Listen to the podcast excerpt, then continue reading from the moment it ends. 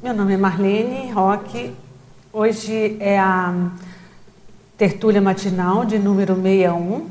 O tema é Parelencologia Serenológica, dentro da especialidade Parapercepciologia.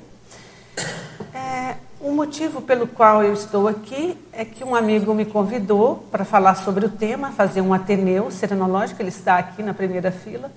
E eu fiz essa palestra há cerca de há um mês exatamente, amanhã faz um mês, e tinha acho que menos de 20 pessoas, mas muita gente pediu para eu fazer aqui na tertúlia. Então eu tinha um outro tema para falar nessa data de hoje, já estava marcado há alguns meses, mas como as pessoas pediram, eu conversei com a equipe e eles acharam que procedia, porque era um momento é, que a gente estava precisando evocar aí esse holopensene da serenologia, que a gente estava tão acostumado aqui no tertuliário, né? Então eu vou fazer, eu vou apresentar alguns recortes das mini tertúlias apresentadas pelo Valdo e também vou fazer, conforme vocês verão, é, uma proposta. Eu vou apresentar. Ah, bom, tá lá, vamos colocar os slides. Os objetivos é apresentar a especialidade serenologia apresentar a paralencologia serenológica registrada em mini tertúlias, apresentar hipótese de como o paradireito é vivenciado pelos serenões e propor uma hipótese de personalidade na condição de evolucióloga ou serenona, embasada em pesquisas midiáticas e para percepções. Então, essa é a novidade, gente. Eu espero conseguir fazer até o final. Então, vou falar um pouquinho sobre a especialidade. A serenologia é a especialidade da conscienciologia aplicada ao estudo do Homo sapiens sereníssimos. Existem níveis diferentes de serenismo entre os serenões. Eles se especializam em alguma ocupação evolutiva específica. Alguns estão esperando viver a última vida intrafísica, enquanto, enquanto outros têm uma fieira de vidas pela frente. Então é sempre bom a gente é, lembrar do que foi falado aqui, do que tem nas anotações, que em toda a escala evolutiva existem gradações. Né? O desperto, existe o desperto incipiente, começando que ainda escorrega, e existe aquele desperto lá na frente que não cai mais de jeito nenhum, já está ali quase na condição de semiconsciência. Então, os serenões também. Tem o evoluciólogo que passa para a fase da serenologia e tem aquele serenão que já podia ser consciência livre e ele resolve ficar aqui no planeta para ajudar algumas consciências que ele é, sabe que tem muita afinidade e é uma escolha é, pessoal. Então, isso tudo a gente vê agora como, qual o tempo, qual essa gradação, a gente não tem condição de saber. O que a gente tem como passar é que a gente não pode fechar. Olha, serenão é tudo assim, serenão só faz assim. Tanto é que eu vou, né, a gente vai fazer a exposição aqui, vai ver as especialidades, vai ver os tipos de infiltração e vai fazer a gente refletir sobre essa especialidade. Então, o serenão é a consciência altamente evoluída, ainda precisando de ressoma, é um fulcro de serenidade antiemotiva, expressando extrema tranquilidade equilíbrio permanente, autodiscernimento, cosmoética e cosmovisão máxima do universo, e vive no anonimato prestando assistência interconsciencial por atacado no mais alto nível. Esse anonimato vai ser o viés da minha pesquisa, a questão da infiltração. Né? Porque, gente, se não tiver o. Como é que a pessoa vai ser anônima se ela não se infiltrar? Eu não vejo outra forma. Então, os seres serenões ressomam para procriar e melhorar a evolução na Terra. Então, gente, essa condição da IVEX, né, de não ter filho, isso é uma fase da, da evolução. Vai chegar uma fase que a consciência está tão evoluída que ela precisa, para ajudar os outros, ter a, a passar um pouco da genética e da paragenética dela. Então a gente não pode assim, não, a pessoa evoluída é só aquela que faz a técnica da INVEX. A gente não pode se fechar nisso. Isso é uma fase, é o nosso momento evolutivo, é o nosso nível na escala evolutiva que a gente precisa priorizar nesse momento. Não quer dizer que a gente nunca mais na evolução a gente não vai ter filho. Lógico que vai ter, porque senão como é que o serenão, como é que as consciências que estão com uma genética ruim vai melhorar sem ter uma, uma consciência superior com atributos superiores? A gente teve um exemplo né, aqui, a, nessa vida nossa aqui há dois anos atrás. Então a gente tem que refletir e expandir essa, essa noção. É, os seres serenões, então a maioria dos serenões coloca o upgrade entre a paragenética e a genética na população, principalmente através do cérebro, ou seja, através do que é humano mesmo, do cérebro, não é o paracérebro.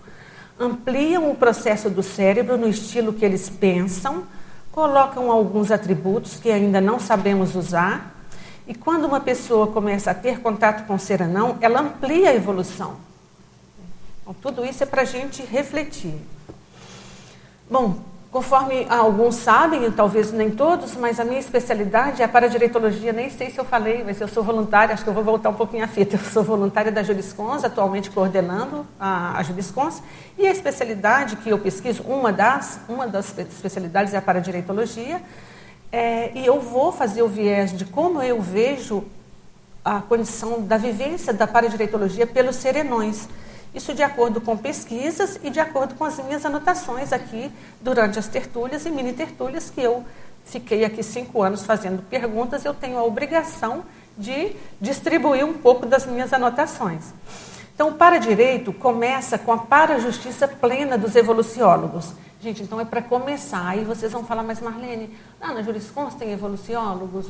Eu vou falar, não, a gente arranha a questão do estudo do para-direito no viés intrafísico. E não no, na paradireitologia, que é, quando vem para, vem é o quê? A questão extrafísica, além de. Então a gente tem um viés, não quer dizer que nós estamos vivenciando a paradireitologia tal qual ela foi proposta. Quer dizer que a gente pesquisa nessa dimensão da forma que a gente entende e compreende, a partir do crescendo direito para direito. É a minha concepção de ver, tá, gente? Mas é, essas são anotações ipsis literis que eu tirei das mini tertúlias. Então, se começa com a para-justiça plena dos evoluciólogos, mas os serenões é que têm íncito na sua intraconsciencialidade o corpus da paradireitologia. Então, pensa, uma consciência, para deter todo o conhecimento do paradireito, ela tem que estar no nível da serenologia para cima. Aí vem o Valdo e fala, entretanto, o verdadeiro paradireitólogo é a consciência livre. Aí é que a gente dá quase um desânimo, né? Mas não podemos, temos que tentar entender e a gente tem os amparadores aí para poder nos ajudar a ter extrapolacionismos e compreender o que ele quer dizer com isso. E ainda fala, lembrando que existem trilhões de consciências mais evoluídas que a CL, que nem adianta a gente ficar falando de uma teologia, né? que a própria CL já é uma mateologia. Então, o viés da minha pesquisa dentro da paradireitologia com a serenologia é no sentido da infiltração. Eu penso que os, que os serenões vivenciam para direito através da descensão cosmoética, do senso da para-humanidade, do alto sacrifício calculado racionalmente, da alta abnegação silenciosa, da auto-renúncia cosmoética, da vivência do trinômio bondade, generosidade, benignidade e no anonimato na assistência sem retorno. Eu vou falar daqui a pouco sobre a, uma da, da, um dos serenões que causou mais impacto, né, que é o reurbanizador, e aí eu vou mostrar para vocês essa questão é, do anonimato na assistência sem retorno. Então, na alta abnegação cosmoética, o assistente se eclipsa perante a presença do assistido, abrindo a, a conta corrente policármica e os primeiros indícios da autovivência do anonimato da serenologia.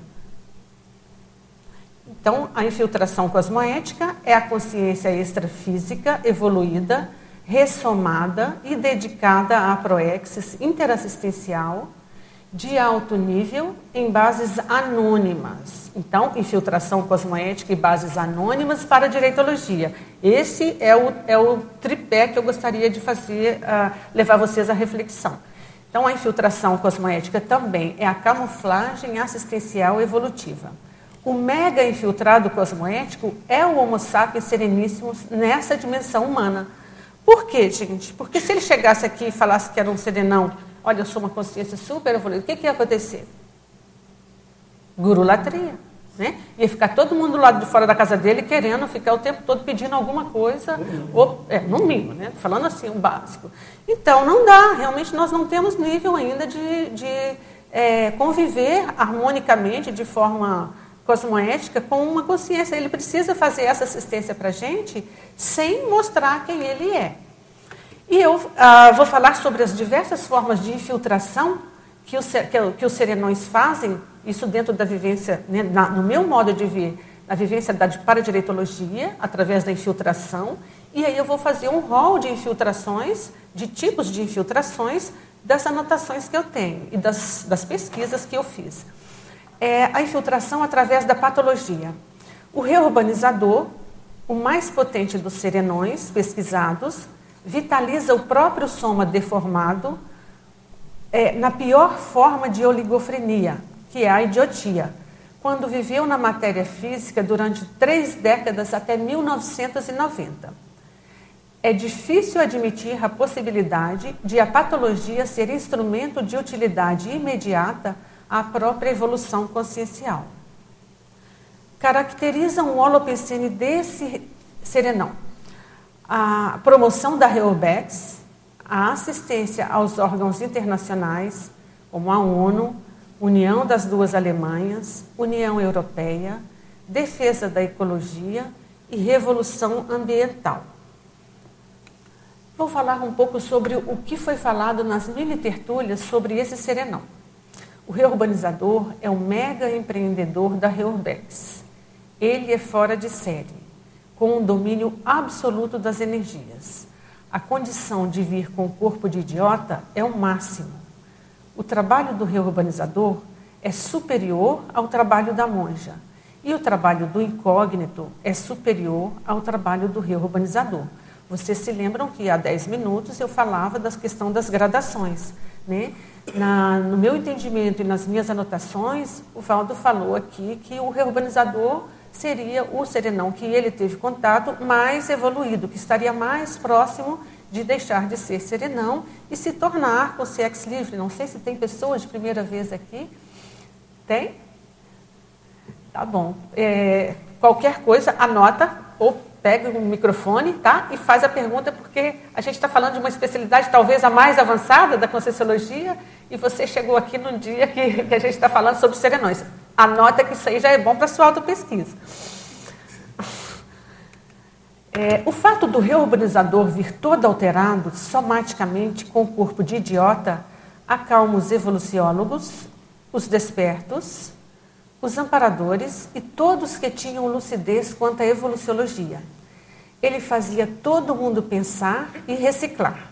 Ele foi o maior impacto terapeuta. Gente, quando eu fiz essas anotações, eu perguntei para o Valdo, falei, mas Valdo, por que, que ele fez, por que, que os evoluciólogos ficaram impactados com a, com a condição do reurbanizador?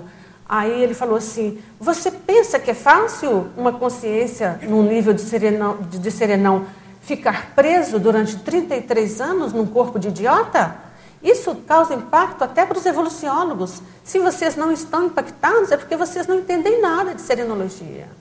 Por quê? Porque ele programou 900 anos extrafisicamente para fazer essa proexis de 33, se eu não me engano é 33 anos. É, a minha hipótese, né, eu perguntava muito, mas muita coisa eu extrapolava, obviamente a gente tem que partir para a pesquisa, é ler e, e perscrutar extrafisicamente como seria isso. Eu penso que intrafisicamente ele ficou ali preso, né, necessitando de cuidados somáticos, os cuidados mais primários que um bebê, é como se fosse um bebê, né? Precisava de uma tia para cuidar, para levar ao banheiro, para fazer todas as necessidades. Imagina, mas só que extrafisicamente ele saía do corpo e conseguia adentrar todos os bolsões baratrosféricos com aquela forma. Porque se ele entrasse como um foco de luz, o que, que ia acontecer? Ninguém ia perceber. O que é isso? É uma luz aqui? Ninguém. Aí não, ele veio, ressomou numa condição muito inferior, uma condição de idiota, um corpo de idiota, um corpo totalmente patológico, necessitando, necessitando de cuidados, mas extrafisicamente com uma autoridade moral que ninguém tinha. Porque ele conseguia, através do seu holossoma, adentrar a, as piores baratrosferas, os piores bolsões, para fazer os resgates necessários. Por isso ele é um mega empreendedor da Reurbex. Foi isso que eu depreendi quando o Valdo falou que os evoluciólogos ficaram impactados com a, a condição dele vir é, todo deformado. Infiltração pela deficiência, também não deixa de ser uma patologia. Eu não sei se vocês se lembram, acho que alguns provavelmente se lembram, em 2011, quando o Valdo aventou a hipótese a, da Helen Keller ser uma serenona. Causou um tremendo impacto, causou uma, uma confusão muito grande. As pessoas questionaram, foram estudar sobre ela e vieram aqui falar: Valdo, ela não pode ser serenona, porque eu li que quando ela tinha seis anos ela tinha muito mau humor e ela brigava com as crianças.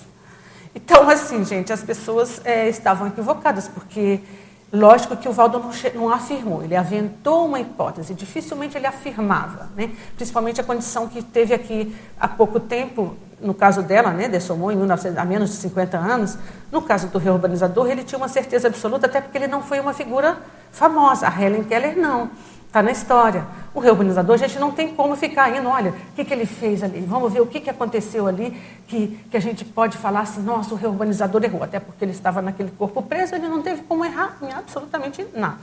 Mas o que, que eu penso? Que mesmo o serenão, estando num corpo é, batendo pino, por causa da infiltração que ele tem que fazer para atingir determinadas consciências, ele vai vir com determinados atributos bloqueados. Porque senão seria estupro evolutivo. Se ele pudesse derrogar todas as leis, imaginam lá o reurbanizador escondidinho no quarto dele. Ele podia pensar assim: ah, minha tia está dormindo, eu posso ir no banheiro sozinha, vou sair andando aqui, caminhando, esse corpo aqui. Não faz sentido, né, gente? Se a descensão cosmética, se a infiltração é para poder descer no nível nosso para fazer assistência, ele não ia vir com, não ia ficar simulando 33 anos, mas sabendo que ele tem atributos para superar aquela condição dele e ir no banheiro sozinho quando ele quisesse. Não, é, é isso que causava o impacto. Porque poder ele podia, mas ele não fazia. Por quê? Para não causar estupro evolutivo nas pessoas perto. Imagina você cuidando de uma pessoa na sua casa que você sabe que é doente. Aí chega de noite você depara com ela andando pela casa fora. Mas já imaginou? O que, que ia acontecer? Não, seria totalmente anticosmoética. Então, nesse sentido, as consciências mais evoluídas que ressomam com esse determinado padrão de infiltração, eu penso que elas é, vêm com alguns atributos bloqueados, ou então pela própria intraconsciencialidade delas, por algum mecanismo que eu não, sei, não saberia dizer, elas bloqueiam e vão se manifestar como se fosse uma pessoa comum. A Helen Keller Nasceu, no, vou falar um pouquinho sobre ela, não vou falar muito, porque são vários, tá, Alexandre? Anota as perguntas aí, eu vou fazer uma exposição, daqui a pouquinho eu abro. Helen Keller nasceu no Alabama, Estados Unidos, foi pensadora, escritora, conferencista, ativista e crítica social. Ela foi a primeira pessoa cega e surda a entrar em instituição de ensino, formou-se em filosofia e lutou em defesa dos direitos sociais das mulheres e das pessoas com deficiência percorreu o mundo todo angariando fundos e ajudando as pessoas com deficiência visual e auditiva. E escreveu 26 livros, por hipótese, ao, ao recuperar cons através da paracogniciologia. Gente, se uma pessoa, é, ainda na primeira infância, acho que com aos 18 meses, se eu não me engano, se ela fica cega, surda, e obviamente não aprendeu, né, não deu tempo de aprender quase nada como é que ela ia conseguir todas essas uh, essa condição de ser essa referência nessa nessa seara, né? na filosofia, um ativista? É difícil da gente imaginar, né? Então, nesse sentido, ele falou pelo trabalho que ela conseguiu realizar, ele tentava mostrar as nuances ele não afirmava, gente, a Helen Keller é uma serenona. Ele aventou hipótese e falou como uma consciência pode chegar a esse nível né, de manifestação no intrafísico se ela, desde a primeira infância, teve esses problemas que a limitou dessa forma. Infiltração com o paravisual místico, que é o caso da monja, né? A monja, para as colegas que estão aqui na primeira vez, é uma serenona, é uma consciência é, muito evoluída e é uma das, ah, das musas inspiradoras da Conscienciologia. Ela que foi uma das consciências que mais ajudou na implantação da Conscienciologia, segundo Valdo, até por causa do link, do, do rapport, da proximidade que, ele, que ela tem com o Valdo, que era, né, ela já foi uma é, filha, já foi, eh, já teve várias ah, vidas com ele no intrafísico. Então, isso denota uma, uma, familiaridade, fica fácil da consciência, no caso foi o Valdo que tinha que implantar a conscienciologia, tinha que ter uma consciência muito próxima dele para poder fazer o rapport, porque senão não conseguiria implementar esse trabalho, que é muito complexo. Então, caracterizaram o Holopensene dessa serenona a Espanha, assistência interdimensional, abertura do orientalismo, metodologia multidimensional e o antibelicismo. É a grande musa inspiradora da projeciologia e da conscienciologia, inspirou o curso SCP-2 e muitos outros. Dos serenões do Círculo de Amizades de Zéfiro, Zéfiro é a, persona, é a identidade extra do Valdo, tá? No extrafísico, o Valdo não chama Valdo, ele, chama, ele é o Zéfiro, é uma, tem até um livro, se vocês quiserem, é um livro escrito pela professora Mabel Teles que fala dessa da identidade extra dele. Então a monja é a mais íntima, por, por já ter sido filha em algumas vidas, mas não só filha, teve várias vidas é, em outras condições também. É, trabalhou nos bastidores do curso intermissivo e do pandeiro e está hoje na vida extrafísica. Ela aparece com um paravisual de moura, com lenço tipo xadó, envolvendo a cabeça e se apresenta em postura de lótus. Eu falava com os meus colegas aqui antes de começar a tertúlia, que eu vou apresentar ao final uma hipótese de uma COSIEX que eu tenho percebido, que penso eu já estar numa condição também bem mais avançada. E se a gente não tiver abertismo, a gente se deparar com a monja, gente, o que, que a gente vai achar? Ah, não, essa aí, ela está na linha oriental, é uma guia cega. Está é, tá aparecendo de Chadora ali. Então, assim, gente, a gente vai ter... Por que, que ela aparece assim? Vocês já pensaram? Por que, que a monja? Por que ela não vem de branquinho aqui, igual o Valdo usava? A gente adora usar um branquinho, a gente vai para os cursos de CP2, a gente sabe o porquê, porque facilita a esterilização de energias. Mas a monja, a gente já acessou as ideias da Conscienciologia, a gente já não precisa mais de ficar é, com esse, de ter uma consciência para poder ter rapport com o paravisual que a gente acredita que ser o melhor. Então, ela transfigura com várias, obviamente, com vários tipos de criança. Ela já apareceu aqui em forma de criança, ela já apareceu, é, o Valdo até falando de como homem. Então, as consciências evoluídas, elas vivem a transafetividade, não tem sexo, a consciência não tem sexo. Mas elas usam um determinado paravisual para fazer a assistência para nós e para as consciências e para as consciências que ainda não têm a lucidez. Então, ela se utiliza desse paravisual porque o seu público-alvo atualmente, não quer dizer que vai ser sempre assim, atualmente, dentro da Reorbex, o público-alvo dela são esse, essas pessoas, né? E precisam de vê-la assim, posição de lótus, usando um xadó, se vê-la toda de branquinho como se ela fosse para um curso de SCP-2, não ia fazer muito sentido. Então, ela vai usar, e assim como todas as consciências evoluídas vão se utilizar de um paravisual para fazer assistência para o maior nível possível. Não vão ficar adstritos a uma única, a uma veste única. Isso é para a gente aqui no intrafísico, tá, gente? Para a gente não, para pouquíssimos. Né? Monja nas minis. Eu vou falar um pouquinho, porque assim, a monja é a serenona que o Valdo mais falava, porque, conforme eu já disse, ele, ele é considera assim, como uma pessoa da família mesmo. Né? Eu, a monja e Equipex estiveram presentes na casa de Valdo. Gente, não, não parece assim, olha, Marina foi na casa do Valdo ontem. Não, uma coisa muito familiar. Ele chegava aqui e falava para a gente, a gente, nossa, Valdo, foi nessa casa, e aí? Lógico que ele não falava praticamente nada, né, gente? Ele dava nuance, assim, né? Ele falava assim, 0,00001 para a gente extrapolar e pensar. Então, no dia 4 de abril de 2013, ele disse, desculpa, gente, estou um pouquinho resfriada ainda. A monja e a Equipex estiveram presentes na casa de Valdo. A presença dessa equipe levou-o a entrar em reflexão profunda em função dos assuntos abordados. Uma das consciências telepatizou para ele, em inglês, You are first charge. Eu lembro que eu perguntei para ele, mas por que, que ela falou isso? né? Você é a primeira bateria.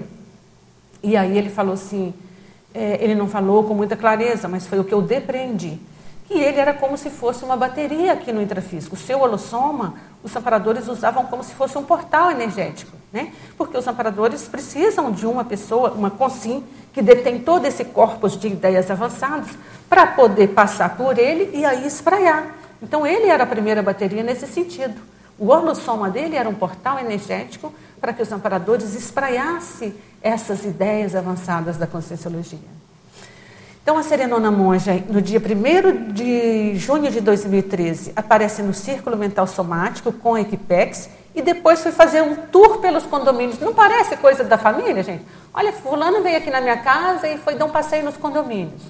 Eu me lembro que nesse dia ah, ele falou, foi para o Campo dos Sonhos, foi para o Vila Consciência, aí o Alexandre e eu moramos no Vila, a gente falou, Valdo, ela foi lá, ele foi, ela foi em todos os condomínios.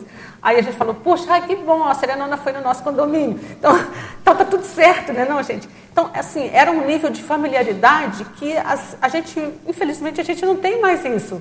Né? Hoje, há dois anos, né, depois da décima do Falda, a gente não perdeu um pouco essa questão, porque ele é que trazia isso para a gente. Gente, olha, a monja está aqui hoje, não sei o quê, e a gente faz uma força danada para poder perceber um pouquinho, um pouquinho, um pouquinho das energias. Às vezes conseguia, às vezes não, mas é, a ideia era essa. Ele contava para a gente justamente para a gente aferir as energias, para ter sinapses, porque um dia ele não estaria aqui e as consciências iriam continuar. E a gente tinha que ficar esperto, entre aspas, ter essas sinapses energossomáticas, holossomáticas, para a gente poder perceber. Porque senão, o que, que adianta ficar 20, 30 anos estudando, fazendo cursos, participando de dinâmicas, se a gente não, não partir para as nossas pesquisas parapercepciológicas e ter autoconfiança? Monja Nasmines. No dia 16 de agosto de 14, Durante o círculo mental somático, no lançamento do livro Zéfiro, aparecem as consciências monja, transmentor, ayek, entre outras. E no dia, lógico, gente, que a monja teve aqui, eu assim, eu tenho assim, acho que dezenas, se não for mais de 100 vezes as anotações. Ela vinha muito, ele falava muito, né? Não exatamente aqui, ia muito na casa dele, no escritório de madrugada, mas ele falando evocava o holopensene, a gente percebia a diferença. Então, ela muitas vezes esteve presente na casa dele e depois ele contava para a gente, para a gente evocar as energias. Então, no dia 25 a 27 de novembro de 2014, ele disse: a Serenona Monja e a Equipex está no tertuliário para apoiar Valdo na escolha da sua nova, nova duplista.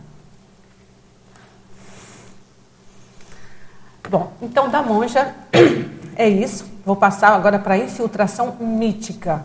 Eu tinha falado do paravisual místico, agora é mítica, que é o Qilin, né? é o unicórnio em chinês. Caracterizaram o Holopensene deste serenão a China, a assistência às populações do Oriente, a abertura da cultura chinesa para o mundo e o antibelicismo. Segundo Valdo e segundo, acho que consta, consta no 700 experimentos, é, ele dessomou em 2003, tinha olhos vivíssimos, e o frontochakra expandido como uma tromba. Para os chineses, o unicórnio conhecido por Qilin é equivalente ao Yin e Yang e significa cura, pureza, esperança, alegria. Então, aqui eu só vou dar a nuance do tipo de infiltração, tá? que é a questão mítica. Infiltração na condição de idosa. Conforme eu disse, eles, os serenões se infiltram, para vivenciar o anonimato, eles se infiltram. E tem que ser numa condição igual a gente, né? Tem que ser normal, assim, idoso, é, tem que ser uma pessoa normal, porque senão não é um infiltrado, a gente vai reconhecê-lo. Então, essa, essa serenona, manacá, lógico, gente, que essas a monja não chama monja, nem o quilim não chama quilim, nem a manacá chama manacá. São cognomes que o Valdo colocava para a gente não identificar com a CIEX na história, porque é óbvio que todos têm passagem pela história. Então ele colocava sempre alguma coisa, uma referência, e no caso da manacá, é uma árvore, uma flor de inverno, é uma, uma árvore nativa da Mata Atlântica. Por que, que ele colocou? Porque ele a percebeu na árvore próxima à sua casa e ela se apresenta como idosa, mas de uma beleza estonteante, tipo nórdica. Quando ele estava vindo para o tertuliário, dia 17 de agosto de 2013, ele falou que estava vindo e ela estava esperando ele, lá na, na, árvore. E quando ele passou, ela o abordou, lógico que já são conhecidos de muitas vidas, mas assim, foi a primeira vez que ela apareceu no, aqui no tertuliário, na casa dele, aqui no CAEC, aliás. E aí ele colocou o apelido nela de Manacá e falou para a gente que é, foi, esse dia foi o, o, círculo mental somático, era, o tema era equipexologia, e ele falou, ela é da equipex da monja e tem o um nível aproximado de ser serenão. Ele, para algumas consciências ele falava assim, porque ele aferia pelo tipo do trabalho. Ele não falava, ela é serenona, o sereno é serenão. Ele falava, no meu entendimento, pelo trabalho que eu percebo, pela cosmovisão que eu tenho do que ele está sendo feito, do que está sendo feito, eu já tenho uma condição de serenão. Era isso que ele falava. Então, a Consciex Manacá apareceu durante o lançamento do livro Léxico de Ortopensatas, no Círculo Mental Somático, cujo tema era Jurisdição Interassistencial, e nesse dia ela passou uma mensagem para os mini tertulianos e pediu para o Valdo fazer o ditado para a gente. Né? Quem, quem aparecia por aqui nas mini tertúlias sabia como o Valdo fazia, ele ditava algumas pensatas para a gente escrever, anotar, e a Manacá também entrou nessa onda, ele brincou. Ela também agora veio querer fazer ditado para vocês. Então anotem aí. E ele anotou, ele falou três vezes, inclusive com as vírgulas, tá, gente? Todas as vírgulas que tem aqui foram faladas. Então ela pediu para passar para nós essa mensagem. Em toda a história terrestre milenar, os intermissivistas têm, pela primeira vez, o poder de fazer desta a melhor geração da humanidade. Paradoxalmente, em pleno desenvolvimento da Reurbex e da paratransmigraciologia. Eu lembro que algumas pessoas questionaram, falaram, Valdo, ela está falando algo que você já falou. Mas eu, assim, tudo bem, o Valdo falou demais, muitas milhares de vezes aqui, centenas de vezes, sobre transmigração, sobre Reurbex, mas ela quis deixar essa mensagem para a gente. Por quê? Porque ela sabia que provavelmente muitas pessoas têm link com ela e vai refletir sobre isso. No meu entendimento, o que, que eu, no meu entendimento pessoal, o que, que eu é, perscrutei daquele dia? É que é, ela, quando fala esta a melhor geração da humanidade, e, e essa questão do paradoxo, é porque a gente está vivenciando uma questão muito complexa, né? por causa da Reurbex, a gente vê aí os contextos políticos, em todos, os, em todos os níveis. A gente pegar aqui o nosso município, pega o Estado, pega o país, pega o, o, o continente, pega o planeta todo e a gente vê que está tendo algum movimento, ainda que as pessoas não tenham acesso a essa ideia específica, a essa verpom que é a Reurbex, todas as pessoas que eu converso pensam, nossa, está tudo, parece que está tudo tão confuso, tão complexo. A gente pega essa questão da Lava Jato, eu pelo menos assim, eu vejo muito claro a Reurbex se espraiando e intensificando tudo. No nosso contexto conscienciológico, o que, que eu percebo? Que a gente está tendo uma oportunidade ímpar de viver é, com pessoas que a gente pode, pode eliminar 15 vidas, isso para mim é muito claro, e eu acho que é isso que ele quis dizer, paradoxalmente, né, da, da a melhor geração da humanidade, paradoxalmente em pleno desenvolvimento da Reurbex. Isso quer dizer o quê? Que nós estamos tendo a oportunidade de fazer as nossas recomposições e reconciliações aqui, uma condição muito fácil, no meu entendimento uma condição simples, com ar-condicionado, né? com os colegas, com os melhores colegas, melhores companhias, colegas eruditos, colegas parapsíquicos. Será que a gente vai ter outra vida tão fácil igual essa, gente? Para eliminar 15 vidas de uma vez? Eu não vejo assim. Por isso eu dou muito valor para os meus colegas e mesmo nas maiores dificuldades, e temos, sabemos que temos, mas é porque é para poder fazer 15 vidas em uma, vocês queriam o quê? A gente já tem ar-condicionado, está muito bom. Será que na próxima vida a gente vai ter essas facilidades todas na África? Né? Para quem não sabe, uma hipótese aventada é que na próxima vida a gente vai ressomar na África, o grupo. Então, assim, vamos aproveitar agora, fazer a, as melhores e as maiores recomposições, o, o, o que for possível para a gente se sair bem, porque eu acho que a gente está muito lúcido.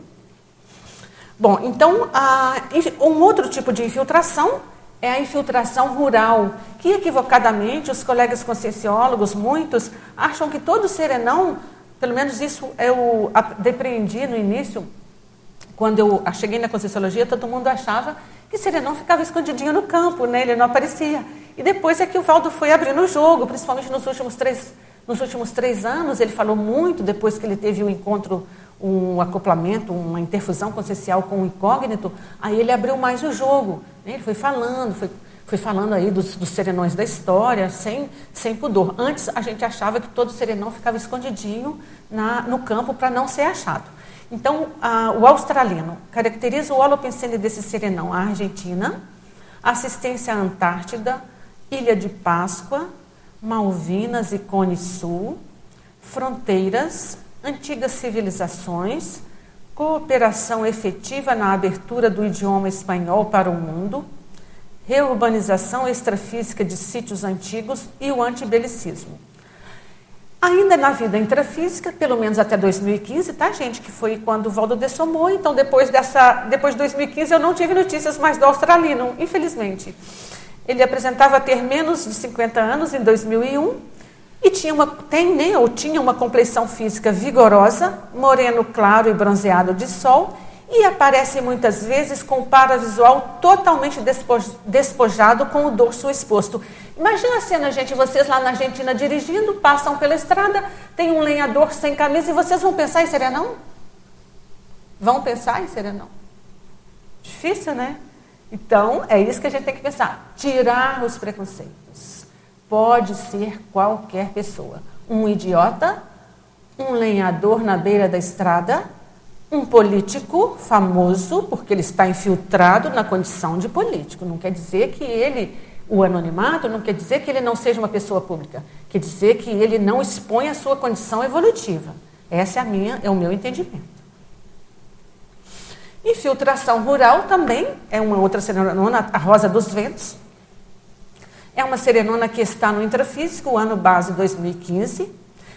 Mesma coisa, eu não tive notícias dela depois de julho de 2015. Reside em uma fazenda próxima a Natal, no Rio Grande do Norte, e se apresenta com roupas claras, tecido rústico, com aparência de aproximadamente 50 anos. Ela se apresenta como fazendeira, dona de casa, com cabelos presos e aparência robusta. Imagina, vocês estão lá no supermercado, entra uma gordinha, vai fazer compra. Você vai imaginar que é uma serenona? Lá no Nordeste? E o preconceito? Vai deixar a gente pensar? Então, gente, a gente tem que olhar para essas, uh, para nossos para a nossa forma intrafisicalizada de, de ver as coisas, de pensar. Ela ajuda o grupo de, intermiss, de intermissivistas da Intercamp. Serenão na história da humanidade. Aí começa assim o Valdo a falar de, de, de consciências que estiveram né, na, na, na história humana e ele abriu o jogo, porque até então ele não falava, ele falava de apelidos, mas quando ele fala do Apolônio, quando ele fala dos Serenos, quando ele fala da Helen Keller, ele, né, pelo menos uma, das, uma vida dessas consciências está aqui na história e a gente pode fazer o cotejo. Então, por isso é que eu coloquei. Apolônio de Tiana foi um filósofo neopitagórico e professor de origem grega. Seus ensinamentos influenciaram o pensamento científico por séculos após a sua morte. Ele foi citado nas obras A Vida de, de Pitágoras, de Porfírio, e A Vida Pitagórica, de Jâmblico. A principal fonte sobre a sua biografia é a vida de Apolônio, de Flávio Filóstrato, na qual alguns estudiosos identificam uma tentativa de construir uma figura rival à de Jesus Cristo. Não sei se todos conhecem, mas Apolônio de Tiana foi um, um contemporâneo de Jesus Cristo e muitos falam que a Igreja Católica destruiu tudo que ele tinha, justamente porque ele era a referência daquela época e a Igreja não queria.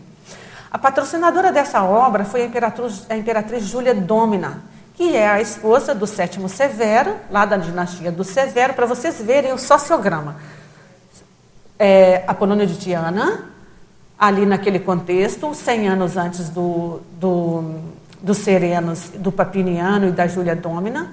Vem a Júlia Domina, paga, porque ela era abonada, né, imperatriz, uma das, das imperatrizes mais famosas da, do, do, Império Romano, pagou uma pessoa para fazer a, a, a biografia do Apolônio, a Júlia era contemporânea, contemporânea do Severo, do Papiniano, que foi o, o, jurista e que foi o Valdo, né? isso não é novidade para ninguém, isso está no, no, livro Zéfiro, e os Serenos. Então vocês veem que o sociograma está todo montado. Né? Aí eu perguntei para o Valdo, Valdo, por que, que a Júlia é que fez essa. É, é, por que, que a Júlia era cismada com Apolônio? Aí ele falou, ela era da equipex dele, provavelmente gente da família. Né? Gente que viveu próximo. Cem anos depois, ela quis, como não, a igreja fez questão de acabar com tudo, ela fez questão de pagar uma pessoa para poder escrever sobre o assunto. Eu sei que tem muita coisa do Apolônio, segundo o Valdo, que está é, tá escondido, que ainda um dia vai aparecer. Tem museus, ele, ele falou talvez no Egito, talvez na, na, com os árabes, mas muita coisa ainda vai aparecer que não, que ainda que não foi destruído. Então, o serenão revelado na história, assim como Apolônio, tem também o quinto sereno samônicos, que é o Serenos. Serenos é um polímata e médico famoso, senador no Império Romano, na dinastia do Severo, dinastia do Severo, que eu falei agora há pouco. Né? A esposa do, do sétimo Severo era Júlia Domina. Então, para vocês verem as ligações. Senador no Império Romano, é, foi tutor de Geta e Caracalla, que eram filhos da Júlia Domina. Foi condenado à morte em dezembro de, do, de 212 dessa era, em um banquete para o qual ele havia sido convidado por Caracalla. Possuía uma biblioteca com 60 mil volumes e o trabalho em medicina contém uma série de remédios populares, várias fórmulas mágicas, como o famoso abracadabra para a cura de febres e calafrios. É, o que impressionava nos serenos é que naquela época, né, naquela época do há 1800 anos, ele já era um erudito. Ele dava um extremo valor para a erudição, para a intelectualidade, e foi justamente esse viés que, segundo o Valdo, ele veio atrás de nós, entre aspas, por ter amigos aqui, que ele queria que a gente saísse da marasmologia. É como se fosse assim: olha, vocês estão, estão contrafores ociosos, vocês podem muito mais do que isso, vocês têm que partir para escrever e não ficar aí nessa condição de subnível. Essa foi a, a versão que o Valdo disse que o Serenos apareceu. Então, no dia 21 de dezembro de 2013, ele apareceu uma consciex com paravisual de italiano, ligada ao reurbanizador, veio para ajudar os intermissivistas ligados ao Império Romano. Neste dia, o tema do círculo era sinergismo, genética para genética. Lembra que eu falei lá no iníciozinho da minha exposição que o serenão ressoma para poder ajudar as consciências menos evoluídas, as pessoas vão evoluindo a partir da genética. Mas como assim? A partir de, das consciências mais evoluídas, tipo os serenos, né? Por que, que ele veio aqui justamente, na primeira vez foi no círculo que estudava sinergismo, genética para genética. Por quê? Porque muitos de nós, por hipótese, temos link, estivemos junto com ele, talvez até na condição de filho ou filha, ou algum nível de parentesco. Né? Então, ele tem esse link conosco. Nós temos colegas aqui que sabem que até os nomes deles foram escolhidos por essa consciência. Então, a proximidade é muito, é, é, é muito grande, é como se fosse mesmo a pessoa da família. Assim como o Valdo tinha a monja, nós temos as consciências ligadas a nós e que querem nos ajudar. Então, no dia 3 de janeiro de 2014, o Valdo ainda não tinha falado que era o Serenos, ele chamava ele de italiano, porque ele aparece como um italiano. O italiano volta a aparecer, ele é intelectual e veio ajudar os intermissivistas nas questões relacionadas ao mental soma. Posteriormente, Valdo revelou que era o Serenos e veio ajudar os intermissivistas a sair da marasmologia. Isso foi o próprio Serenos que pediu para ele falar, tá, gente? Chamou a gente, Dima falou que a gente estava vivendo a marasmologia na questão da intelectualidade. Dentro da, da, dentro da intelectualidade. Serenos inspirou o iluminismo, os enciclopedistas franceses e Kardec na escrita do Livro dos Espíritos Somente Zéfiro, aliás, conhece Zéfiro há muito tempo. Em quatro meses, ele apareceu nove vezes na mini tertúlia. Gente, nove vezes que eu coloquei, mas obviamente foram muito mais vezes. Teve uma época que o Valdo falou assim: olha, o Serenos veio aqui no dia tal e passou 15 dias aqui conosco e ninguém percebeu. E era uma vergonha, né? A gente ficava assim, realmente envergonhado que tinha a Concierge aqui inspirando a gente, ajudando e a gente não conseguia então, em 19 de julho de 2014, já passo para as perguntas, tá, gente? Já, já. 19 de julho de 2014, inspirou a, constituição da IC de, dos bancos conscienciológicos, que hoje é a Interpares, dizendo que Valdo teria de fato uma IC que o substituiria. Valdo desenhou e disse que ele tem paravisual tipicamente romano. Eu lembro que o Valdo desenhou e mostrou aqui para gente quem é, quem é. E todo mundo, é o Emmanuel, é o Emmanuel. Ele, não, é o Serenos. Ela é a cara do Emmanuel.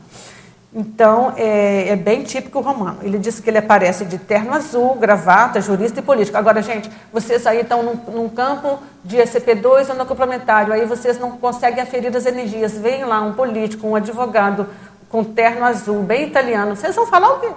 Nossa, tem um advogado aqui, não sei não, acho que era guia cego. Hein? Então a gente tem que ter cuidado com a questão do paravisual. Ele aparece como jurista, como político. Por quê? Para fazer rapaz, o público-alvo dele é esse. Ele teve como senador em Roma. Está todo mundo aqui ainda para ser assistido. Tem um monte de romano no extrafísico para ser encaminhado. E ele vai aparecer, ele vai fazer maior rapport assim. Se ele for vestidinho de branco, ninguém vai olhar para ele. Então a gente tem que é, abrir um pouquinho a nossa concepção do que, que é evoluído, do que a gente tem que saber exatamente o que, o quem é quem através das energias. Tem, e para isso dá trabalho, e pesquisa, e anotação, e registro. E não é em um, em dois anos, não. Às vezes vai levar 20 anos para a gente conseguir isso.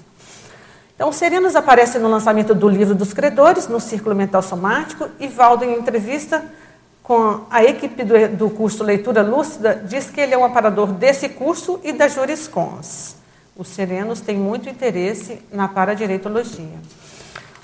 A outra equipex que o Valdo falou muito nos últimos três anos foram os cinco parapreceptores, que são mega intelectuais e se apresentam como se fossem elders.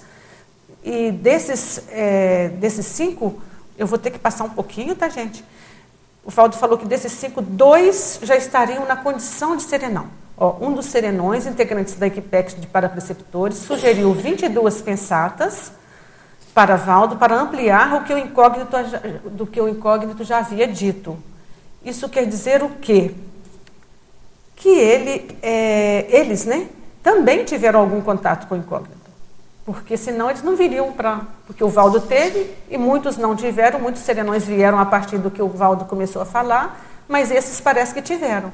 Então, ele, o Valdo, nesse dia, nesse dia, ainda falou: os parapreceptores equivalem a uma multidão de eruditos intelectuais quando chegam, mudam todo o ambiente. Nesse dia ele falou: se vocês não ficarem inteligentes aqui na tertúlia hoje, podem desistir. Eu ainda brinquei, eu desisto, Val, que eu sei. Bom, mas eu acho que eu acabei ficando um pouquinho mais. A gente sempre fica, né? A gente não reconhece, mas a gente fica assim. A gente começa a pensar, não pode não ser na hora, a gente não dá valor, mas a, com o tempo a gente vai vendo, nossa, expandiu muito, muita coisa ele ajudou. É, serenões do Paradireito, eu vou passar bem rapidinho agora para poder a gente debater. Então, a ideia, gente, é passar para vocês é o seguinte, que todo dia, todos os dias praticamente na mini tertúlia, tinha um serenão aqui.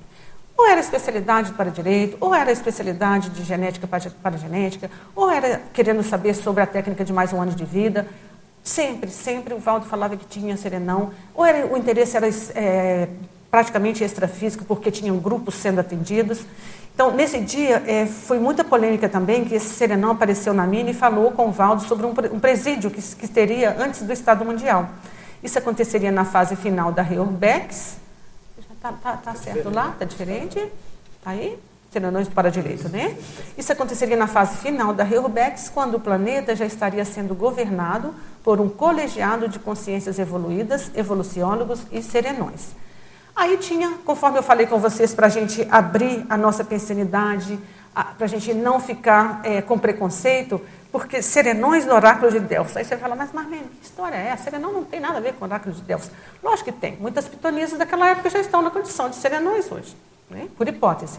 Então, eles aparecem sim. E apareceu aqui justamente no dia do, do te, que o tema era grupo mimese. Apareceram três consciências com nível evolutivo de serenão e uma delas comenta: o tertuliário é mimese homeostática do oráculo de Delfos. Aqui, a ex-Pitia se torna questionadora e ainda falou que tinha muitas que passaram pela escola de, escola de Salerno, pelo Egito Antigo e em Delfos. E. Oi, querido? É porque é, é porque é muita coisa, tem que adiantar um pouquinho isso. Então, é, serenões anônimos. Lógico, gente, que todos são anônimos, mas tem uns que eram mais anônimos, porque o Valdo não falava o porquê que eles vieram aqui. Ele falava assim: aparece a mesma consciência serenona que inspirou o Estado Mundial, a, o presídio do Estado Mundial. Aparece, aparece uma consciência que está interessada no curso sobre a técnica de mais um ano de vida. É, a Serenão presente na mini tertúlia. Ele inspira Valdo a falar de vidas passadas. Então, assim, só isso, entendeu? Nada mais. Está errado lá? Está descasado. Está descasado? Bicha. Bicha. Serenões anônimos? Está certo agora? Esse é o do. Serenões anônimos, não? Serenões anônimos que eu estou. Inspira Valda a falar de vidas passadas. Aparece uma consciência serenona no círculo falando sobre tenepsologia e na mini tertúlia aparece três consciências com nível evolutivo. Aqui é só assim, para dar uma passagem, mostrar para vocês que todo dia praticamente tinha. Isso aqui é um recorte mínimo, né, gente? A cúpula da Heubex. Agora sim, esse foi o último fenômeno, logicamente que não foi o último fenômeno vivenciado pelo Valdo. Teve outros, obviamente, mas foi o último que ele relatou para nós, que foi no dia 21 de maio de 2015, quando ele teve uma projeção por volta das quatro e meia da manhã, junto com um grupo de cerca de 40 consciências avançadas, incluindo a monja, o transmentor, os serenos, a equipe do reurbanizador, o enumerador, os parapreceptores, entre outros. Eles saudaram dizendo, sursum consciência, e passaram uma nova proposta de trabalho para os intermissivistas, caso Valdo obtivesse êxito na cirurgia em São Paulo. Como não teve esse êxito, né, ele ainda brincou conosco que esse trabalho ficaria para uma próxima vida. Ele não abriu absolutamente nada sobre essa mensagem, ele só falou que se ele voltasse, teria um trabalho que reunir, reuniria mil intermissivistas. Bom, então é isso. E agora, depois de, de explanar sobre né, a serenologia, eu vou fazer a minha hipótese, porque até agora eu só estou fazendo o Ctrl C e Ctrl V do que o Valdo falou. Né? Logicamente que tem o meu viés, a minha forma de pensar, a minha forma de explanar, o meu viés da paradireitologia, mas as percepções, as anotações são registros do que o Valdo falou. Agora eu vou falar sobre a minha hipótese. Como aventar a hipótese de determinada consciência que já está vivenciando a serenologia. É, em março desse ano, eu tive num acoplamentário e lá nesse acoplamentário um, eu percebi uma consciência no meu campo, uma, uma colega a viu pela clarividência, já era conhecida dessa amiga, dessa colega que não é daqui de Foz do Iguaçu, e ela falou que essa consciência estava em meu campo. E eu percebi como se fosse, eu não sabia que era essa consciência, Quan E a colega falou, é a Quan porque ela já pesquisava sobre ela. Então, ah, eu aferi aquelas energias como se fosse da Equipex da monja. Naquele momento, eu pensei foi na monja, não que fosse a monja. Como o Valdo falou dezenas de vezes aqui da monja, como eu estive em Mataró e percebi o holopensene dela lá em Mataró, então eu tenho alguma sinapse mínima do holopensene da, da monja. Não quer dizer que eu saiba exatamente como é, quer dizer que eu tenho uma sinapse mínima me, me remete ao holopensene dela. Então, naquele momento, naquele primeiro contato, foi isso que eu percebi quando a colega falou. Então, Kuan significa aquela que ouve os lamentos do mundo. No budismo chinês, Kuan representa a compaixão ou misericórdia de todos os Budas. Eu peguei algum material da web, tá? Lógico que vocês pesquisando, vocês vão achar muito mais. Ela é muito conhecida no Oriente, é famosíssima. Eu tenho uma foto, eu tive no Nepal em 2008. É, eu fui budista nessa vida, eu fazia meditação budista. Então eu tive no Nepal e eu tenho uma foto com ela, porque lá ela é muito conhecida. Tem imagens dela, estátuas dela espalhadas pela, pela, pela, por todo lado. Então, a, a energia dessa amparadora se adapta na Ásia e às condições culturais de cada país. Nas últimas décadas, o culto à deusa da compaixão e do perdão se espalhou por todas as Américas, pela Europa e pela África. Durante séculos, Kuan Yin simbolizou o grande ideal do budismo Mahayana, um ser de iluminação que renunciou ao êxtase do nirvana como um voto para salvar todas as crianças. Gente, lógico que isso aqui tem toda uma linguagem ainda mística, né? tem a conotação mística que, que a gente vai encontrar na internet. É assim, por quê? Porque ela não está falando de conscienciologia ainda, ela está fazendo extrafisicamente. Está com esse, no meu entendimento, está com esse paravisual extrafisicamente já tirando as pessoas do budismo e dessa linha e dessas linhas de conhecimento místicas e levando para uma linha científica do parapsiquismo que é a conscienciologia. Essa é a minha percepção. Então, a especialidade. É lógico que eu vou puxar para mim, né, gente? Mas se vocês estudarem ela, vocês vão ver que ela tem dezenas de especialidades. Não é uma nem duas. Eu vou puxar para mim, que é a que eu pesquiso, que é a paradireitologia. Se vocês pegarem lá, vão falar, vai estar tá lá na internet. A mestra Quanin se adapta aos ventos da liberdade de gênero que sopram sobre os países democráticos a igualdade de direitos civis entre homens e mulheres. Ampara os seres que transgrediram gravemente as leis universais e não conseguem suportar os retornos kármicos, necessitando de uma energia mediadora ou intercessora entre o mundo das criações e a grande lei. O que, que é isso, gente? Lei de causa e efeito, lei do holocarma, não é isso? Então, eu já falei um pouquinho sobre a pesquisa, como aconteceu, porque a gente, é, gente, assim, tem seis meses que eu estou pesquisando, agora que eu pude falar pela primeira vez, vocês vão me perguntar, mas você tem certeza? Óbvio que não. É uma hipótese, né?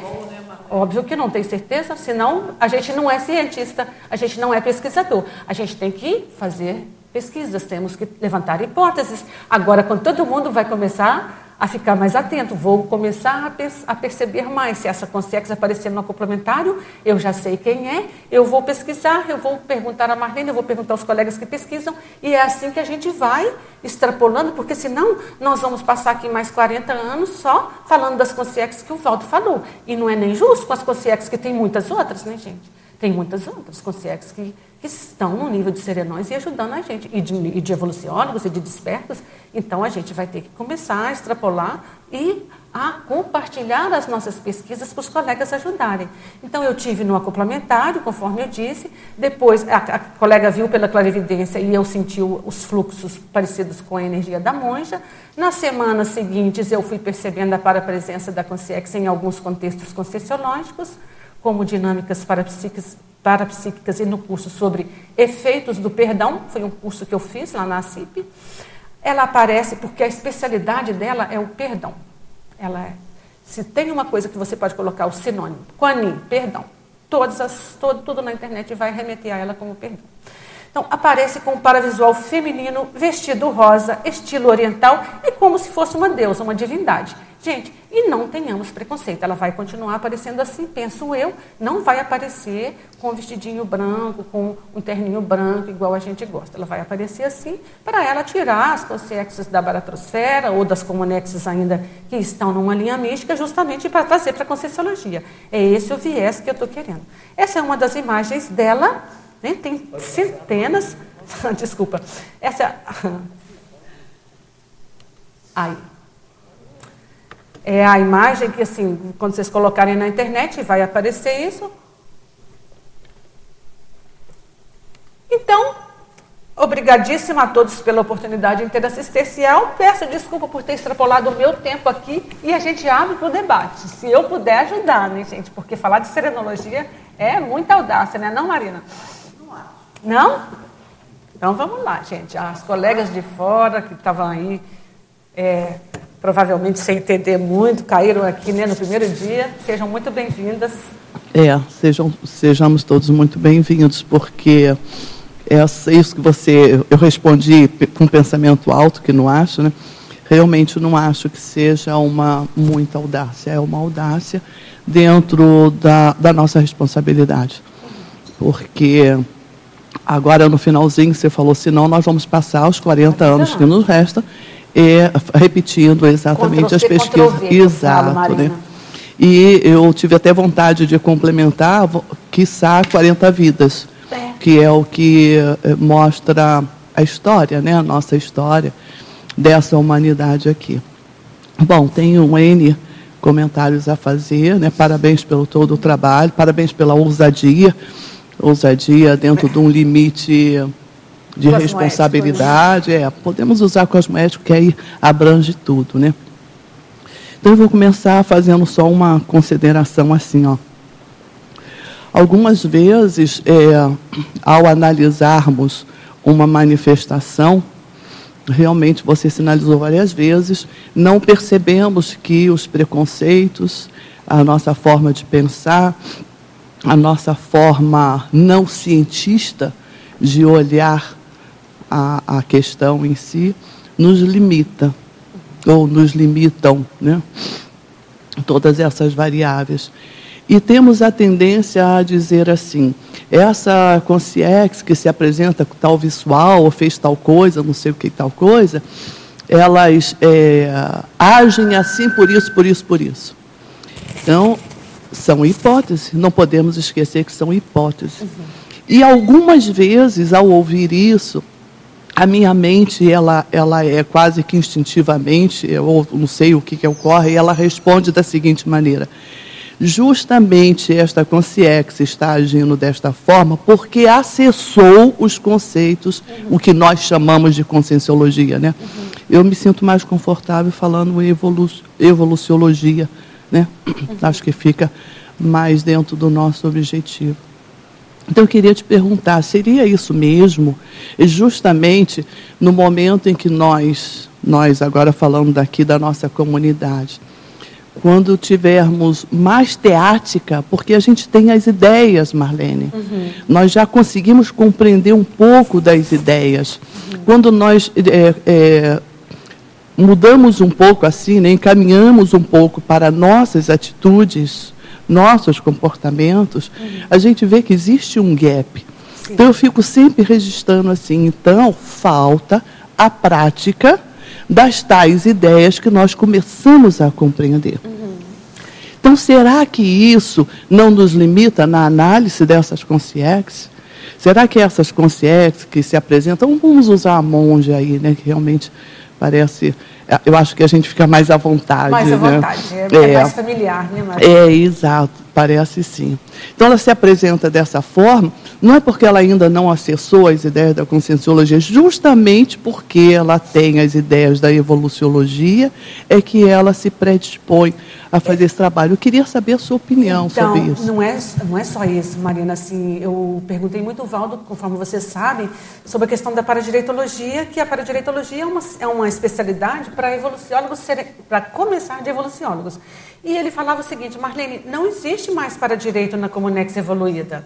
Então, se essas consciências de serenóis, né, de evoluciólogos para cima, se eles estão numa Comunex evoluída, isso tudo para eles já viveram é, centenas de vida no intrafísico e já trazem no seu micro-universo, no meu micro-universo, já está impresso nos seus holossomas todo esse corpus de ideia. Eles não precisam mais de falar. Quem precisa de falar, Marina, e teorizar, somos nós. Por que, que o Serenos veio aqui colocar o dedinho no nosso nariz, que a gente está na, na marasmologia? Porque nós ainda precisamos de escrever sobre o assunto. Eles não vão precisar mais disso. Eles já têm isso nas suas intraconsciencialidades de forma impressa holossomaticamente. Eles lá na Comunex Evoluída, eles se manifestam, às vezes não é nem só de, de psicossoma, é só de metalsoma mesmo.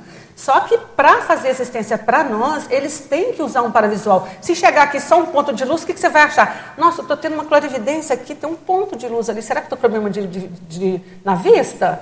Então, assim, o nosso nível é, é, tão aquém que eles é que têm que fazer a descensão cosmoética e se vestir igual, iguais a nós. Só que nós, Marina, eu, você, o Alexandre e os colegas todos, alunos, nós já, já acessamos, nós tivemos um mega aporte de conviver com o Valdo, de saber e de ter isso tudo aqui que ele deixou, esses tratados todos, nós não precisamos mais, nessa vida, nos reportar a esse tipo de visual. Eu não vou sair por aí fazendo postura de lótus, embora eu já tenha feito nessa vida. Não vou, não preciso mais disso.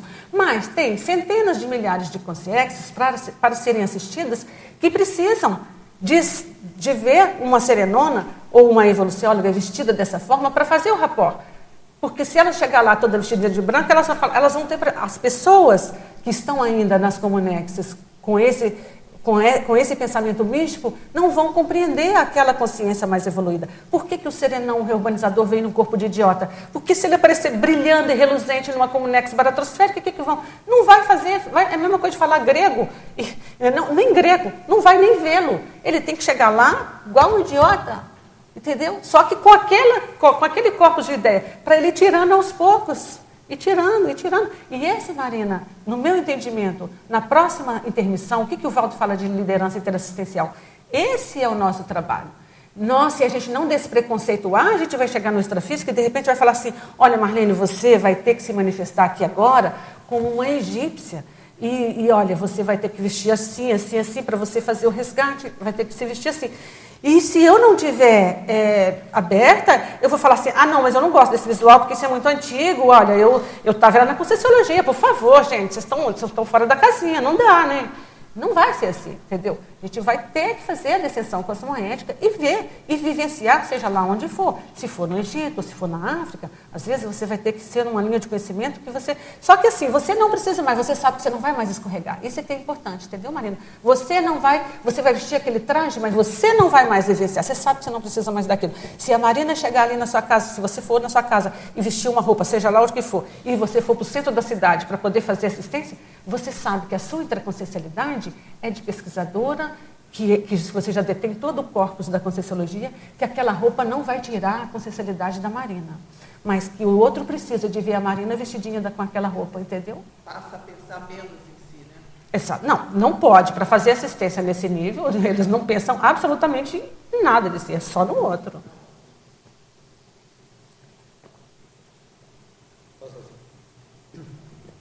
Aqui na frente? Não, não. Eu gostei desse, gosto do assunto, acho que também não é muito ousadia, eu acho que é importante, né? Todo mundo está compartilhando a, as, as, próprias subjetividades, né? Porque é através dessa, dessa intersubjetividade que a gente vai chegar a, a, a novas paralencologias. E acho muito interessante essa questão da, da infiltração versus o anonimato que você trouxe e a questão da aparência, né? Uhum. E eu lembro muito o Valdo aqui reclamando da, da nossa roupa, falava, ah, você está se vestindo mal que nem mendigo. Favela, favelado, que ele fala. Favelado, mendigo e tal. E realmente, às vezes, a gente é egoísta porque a preocupação da, da forma de, da apresentação é muito mais, às vezes, para para quem você vai assistir do que para você. Né? Isso não, você está falando do contexto extrafísico, mas até intrafisicamente eu acho, eu acho que isso vale também. É bem interessante uhum. essa representatividade. Sim, sim. É, no nosso nível, né, Alexandre, a gente ainda, penso eu, que a gente ainda precisa, né, de estar tá vestidinho de branco, ou não, eu eu estou acabando de sair ali, eu estou convalescente daquela linha de conhecimento, deixa eu ficar aqui, deixa eu investigar a coluna, porque senão eu caio, aquilo ali é mais fácil, não tem consciência em cima de mim, com antagonismo.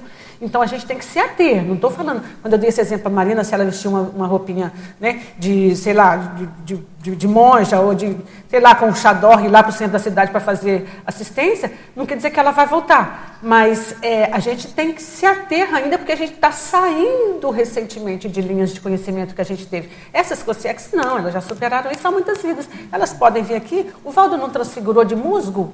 Não era nenhuma coisa. Musgo, para poder se, se desvencilhar de um grupo de assediadores que poderiam acabar com ele, ficou lá num, num, num, canto da baratrosfera como se fosse um musgo, ninguém viu ele. Então, assim, gente, a gente vai ter que começar a expandir a nossa consciência, porque, ah, por enquanto, eu, a, a Marina não estava aqui, eu falo que essa vida está muito fácil para nós. Gente, eu acho que nunca tivemos uma vida tão fácil. É muito fácil. Né? Os melhores colegas todos eruditos, intelectuais, todos falamos a mesma língua. Quero ver na próxima vida, cada um num canto, cada um num país, com todo esse corpus de ideias já consolidados, porque passamos pelo intrafísico e quando você passa pelo intrafísico fica bem mais fácil da recuperação. A gente tem essas dificuldades porque nós nunca vivenciamos essas ideias avançadas no passado. Mas agora, 20 anos aqui, 30 anos, 40 anos, a gente vai lembrar sim. A gente vai lembrar sim. A gente vai, a gente, eu penso, eu pelo menos eu tenho essa certeza íntima. O nosso dever de casa. Essa né? ousadia da pesquisa, da fixação, a, a reciclagem. Reciclagem, né, Maria? É, é só. Uhum. Eu sei que é nesse sentido que você falou. A reciclagem. É só para re, é, é, reafirmar, né? Mas se é vivenciar, é eu creio que sim, né, Mariana? É, eu também eu acho se vivenciar, porque todos nós temos muita coisa a, a reciclar. Muito. Não é isso? E às vezes, é, pelo fato de nós estarmos vivendo essa boa vida, nos dá uma impressão que há um mérito muito grande é pessoal, né? É, e eu acho é que o mérito né? muito grande é grupal, né? Uhum. Ou, e também de como que se fala vários grupos, uhum. né? É grupal mesmo de vários grupos. Pensa assim também, Marlene. Uhum. Marlene, sabe uma coisa aqui? É, falando disso de poder perceber as consciências mais lúcidas, né? Eu tenho até falado com o professor Baldo na oportunidade que eu tenho essa vontade de poder perceber quando em, um, em uma situação eh, a Equipex está trabalhando. Eu tenho falado isso com ele. E eu tenho tido algumas experiências para eu perceber com isso que você fala, como o amparo aparece em diferentes momentos, com aparências bem, bem diferentes do que a gente pode olhar. E eu estou grata com isso, porque para mim é um aprendizado, né? para ir quitando esses preconceitos que você fala, é verdade, de achar que a pessoa tem que estar de determinado jeito, senão não, não é. E eles trabalham muito com isso. Eu, estou percebendo, né, pelo que o que eu vou eh, experienciando, né, em função disso, como aparecem de diferentes, às vezes a gente nem nem dá-se conta, tem acontecido depois que eu fiquei pensando quem era realmente essa consciência que passou. E é bom eh, eh ter esse esclarecimento, começar a, a ter essa prática de, de então, esclarecimento, que a gente tem que quitar muita bobagem para poder realmente aguçar a, a, a, a visual e perceber a consciência realmente, uhum. quem é realmente essa consciência. Exato. No nosso caso, eu acho que assim fica até, entre aspas, mais fácil, entre aspas, tá, gente? Mas o Valdo deixou uma deixa muito, muito descarada aqui pra gente, né? A última tertúlia dele, ele veio vestido de lorde inglês, que foi a roupa que ele usou no baile retrocognitivo.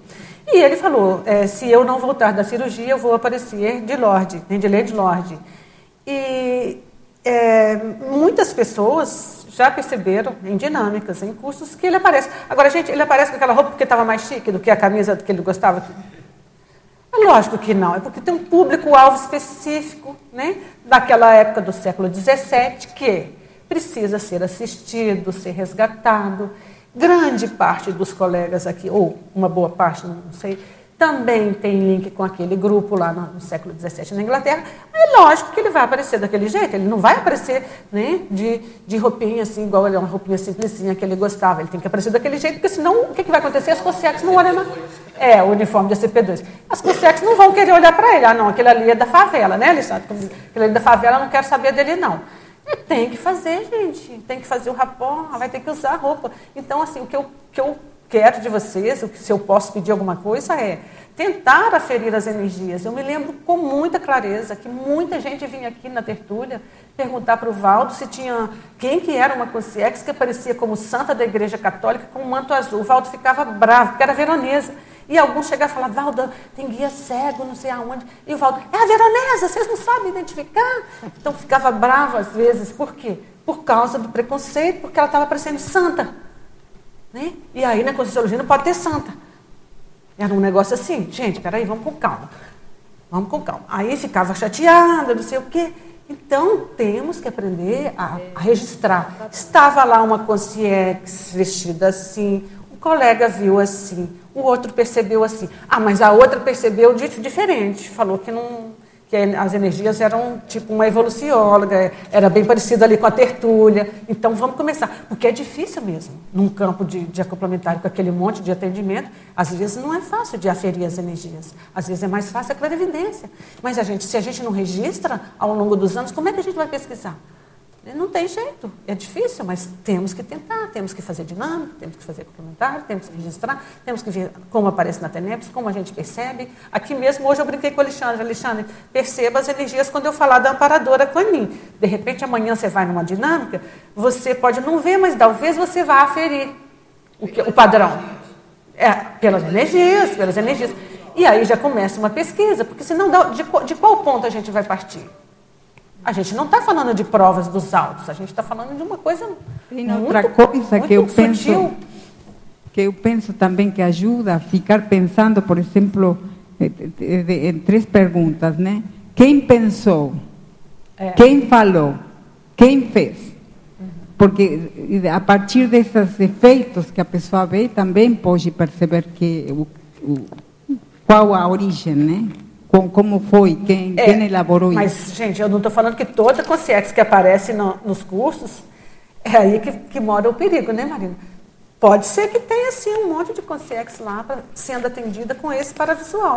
Mas pode ser que tenha uma que seja amparadora, que levou aquele monte de consciência com aquele paravisual Isso precisa muito jogo de cintura, né? Eu, a gente por tem isso que ser penso esperto. Que, a verdade é, é essa, é porque senão a gente mistura com facilidade tudo, né? Então a gente tem que ir vendo, né, cada caso, cada como caso realmente é um caso, e vendo com os colegas. Onde está o assistível, onde está o guia cego, onde está o amparador, onde está uma consciência mais é, o, jogo o que de vai definir é identificar o padrão da energia. Da energia. É, é a Exato. energia que vai definir uma O que, coisa que eu falei no dia que a, que a Cossex apareceu no meu campo? Eu não a vi. Eu não a vi, eu não, não sou boa de clarividência, eu não a vi.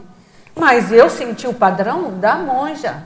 Quando eu fui, depois eu fui num crescendo. Por que, que eu senti o padrão da monja? Eu já reconheço. Né? Um mínimo, gente, é um mínimo. É assim, já tive em Mataró, ela já falou aqui com o Valdo, já teve aqui com o Valdo algumas vezes. Então, eu tendo essa sinapse, não quer dizer que ela seja a monja, que ela seja igual à monja, ou que ela seja. Mas é daquele grupo. E tanto é que ela aparece da mesma coisa. Aparece com posição de lótus, aparece com, com uma deusa, né, com roupa. O tipo de. Se vocês olharem as pesquisas na internet, é bem aproximado o tipo de, de assistência que ela faz. É assistência para orientais. Então, é nesse sentido. Fala? Pode, Não, é, eu queria agradecer assim essa oportunidade que você deu para a gente pensar sobre esses assuntos que você trouxe, que eu acho assim de fundamental importância, né? E a gente poder apurar mais esse discernimento parapsíquico. Quando você fala assim que a gente vive uma experiência com muitas facilidades, são facilidades paradoxais, porque ao mesmo tempo que a gente tem todos esses recursos, nós passamos pelo curso intermissivo, vemos tanta besteira que a gente fez, que a gente está nessa existência com muita precaução, e isso está travando muito que a gente, as nossas GESCONs e o que a gente tem que fazer. Né? Então, assim, essa proposta essa de experimentação, de trazer entre os pares para receber a heterocrítica, isso, gente, para a gente é fundamental, senão a gente não vai caminhar né, como a Marina colocou. Marina, então, assim, é muito importante a gente encarar com maturidade essa experiência que a gente precisa vivenciar, né, desse discernimento parapsíquico e pôr isso a, a, a flora, né? Então, por isso que eu te agradeço. Eu acho bem interessante o que você trouxe para a gente aí repensar hoje. Obrigada a você. Então, é, voltando aqui, eu, eu tenho um monte de coisa para perguntar. Então, eu acho que tem um monte de aspectos positivos do que você trouxe, mas esse eu estou lembrando agora, essa questão da forma, né, e da... O Valdo, sempre que ele, é, é, por várias vezes acontecia com várias pessoas aqui, comigo mesmo aconteceu, ele falava, olha, apareceu o italiano, apareceu a Pete, ele, ele botava a mão assim, e ele passava a energia. Ele queria que a gente reconhecesse, Isso. não pela forma, ele era pela, pelo, padrão. pelo padrão da energia. Exato geralmente até falava, ah, não estou sentindo nada, tá, mas o problema era meu. Mas ele, ele passava uh, o padrão Sim, da energia, falava, o importante não é uh, o visual. Né? E essa, eu acho que essa, essa flexibilidade que está passando, que o Valdo, no início, ele sempre teve, falou que o papel dele era de desmistificador. Uhum. Mas é mais do que isso, porque assim, se no início a gente tinha uma tendência de mistificar e ele queria ajudar a gente a sair disso, depois, quando a gente amadureceu, ele falou: não, olha, o importante é vocês serem descondicionados. É como ela falou: cada caso é um caso. E mesmo na questão mística, vocês não podem ser radicais. Né? Que você está falando, apareceu com visual místico, mas qual o padrão de energia? Quer dizer, desmontar os nossos apriorismos né? e, e entender o que, que realmente importa. Né? Eu, eu, fazia muita pergunta nesse sentido. Quando ele falava do espartano, né, que é um amparador da paradireitologia, eu, quando ele, como as pessoas falam espartano, ele falava espartano, eu achei que, que ele estava como um paravisual de grego lá, do, daquela época. E, e, ele falou, não, ele aparece como um europeu, um, um inglês ou um austríaco, assim, de uns 40 anos, de terno, bem alinhado. Porque eu, eu falava, mas por que? Eu perguntava por quê? Porque o público-alvo dele é políticos, é advogados, é, é esse pessoal. Então ele tem que aparecer assim. Ele vai aparecer o quê? De, de guerrilheiro ou de, de místico? Não. Para fazer rapport com os advogados, ele vai ter que vir de advogado. Os serenos, a mesma coisa. Terno azul, alinhado. Sempre assim. O público-alvo é que vai é, limitar o seu paravisual. Se a gente chegar lá no extrafísico e, e aí a gente não sabe qual vai ser o nosso público-alvo, né? O maior que a gente vai conseguir assistir mais gente. Mas provavelmente nós vamos fazer a nossa descensão cosmoética e vamos encarar. Eu, pelo menos, estou super aberta para isso. A gente vai ter que encarar, porque a gente vai ter que fazer esse resgate, senão como é que você vai evoluir? Vocês lembram daquela fala do Valdo da, sobre cosmoética? É, entender as leis da cosmoética é fácil, vivenciar é mais difícil. Para evoluir, temos de carregar muitos conosco. Não adianta achar que vai evoluir sozinho. Porque isso é o maior gargalo da, das linhas orientais. Né? Que eles vão muito bem sozinhos, só que só sozinho, chega num ponto e fica estagnado, não consegue ir além. É o caso de, dos budistas, eles conseguem um monte de coisa, de, de, de cosmoconsciência, conseguem várias coisas. Por quê? Porque não tem consciência nenhuma do lado deles. Eles não estão interessados em consciência para atender, estão interessados no bem-estar. E era esse, era isso que eu fazia, meditação individual. E é, realmente é fácil, muito agradável. Mas e aí a assistência? A gente vai evoluir, como vai deixar o povo para trás? Isso a gente já fez, senão a gente não tinha que voltar para a baratrosfera, conforme a gente já sabe da, da nossa próxima tarefa, que é a vivência da pré-intermissologia é agora, que é ter lucidez quanto a esse novo trabalho que a gente vai encarar no, no extrafísico depois da segunda dessoma. Mas se a gente não encarar, não adianta. Você vai, vai, vai, numa linha, chega num determinado ponto, você tem que voltar tudo atrás para poder buscar as pessoas que são do seu grupo. Porque não tem como. Evolução é em grupo. Eu tenho escutado de amparador dizendo compreende a cosmoética, já que você falou disso, compreende a cosmoética. Não entendi? Compreender a cosmoética. Compreender.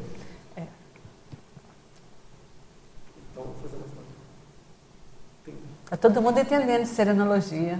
Tem dois, tem dois pontos que eu queria comentar aqui. Um é é, um pouco polêmico, mas eu vou começar pelo. Vamos embora, né, Marina? Hoje então, é, primeiro, está... essa, essa peculiaridade que você falou do, uh, do reurbanizador e da Helen Keller, desses hum. dois casos que o Walter trouxe, né, que tinha um restringimento, se não máximo, assim, um restringimento, além do restringimento intrafísico, que já é brabo, um restringimento muito é, grande. Né? Uhum. Um com o corpo de idiota, vivendo uma vida quase vegetativa, né? e a Helen Keller, desde muito cedo, privada do, dos principais sentidos né? físicos. Uhum. Né? Ah, ah, desculpe. Então, a minha pergunta é a seguinte: no, uh, nos dois casos, eu, eu, concordo totalmente contigo que tinha uma descensão cosmoética e um, e um exemplo, né, que é, eles, uh, no caso Ellen Keller era uma figura pública, ela dava intrafisicamente o exemplo para outras pessoas, uhum. né? E escreveu, no, né? Escreveu a, a, superação, né, da, da, da dos reveses da vida dela, então foi um exemplo. Mas no caso do urbanizador, que é um caso ainda mais é, é, emblemático, é, você, eu acho que você comentou bem, ele dava o exemplo, inclusive, para os evoluciólogos e para todos agora, os pra, e para todas as consciências assim, do, mas além dessa funcionalidade da, do exemplo, parece também, pelo menos eu entendi assim, que tinha um outro propósito que era uh, ele ter mais ah, disponibilidade, ele ter uma, uma ergossoma, né? E ter uma disponibilidade, não ter, não ter, vamos dizer, não ter compromissos materiais, ter mais disponibilidade. Ele passou 33 anos fazendo resgates nas baratrosférias com aquele Sim. corpo, a verdade é, é essa. Sim, pois é, então. né? Não tem outra explicação, porque isso fica muito claro quando o Valdo fala que, né, isso a gente sabe que as consciências, quem entra nas baratrosferas, gente, é a gente, tá? Os amparadores não, não costumam entrar, não. Quem entra é a gente, porque é, o, as pessoas que estão nas baratrosferas, elas não sabem que estão dessomadas. Elas acham que é gente, igual a gente. Então elas vão ter rapport, é com a gente que está com o corpo lastreado com a energia humana, com as nossas fissuras. Às vezes até as nossas fissuras ajudam no resgate.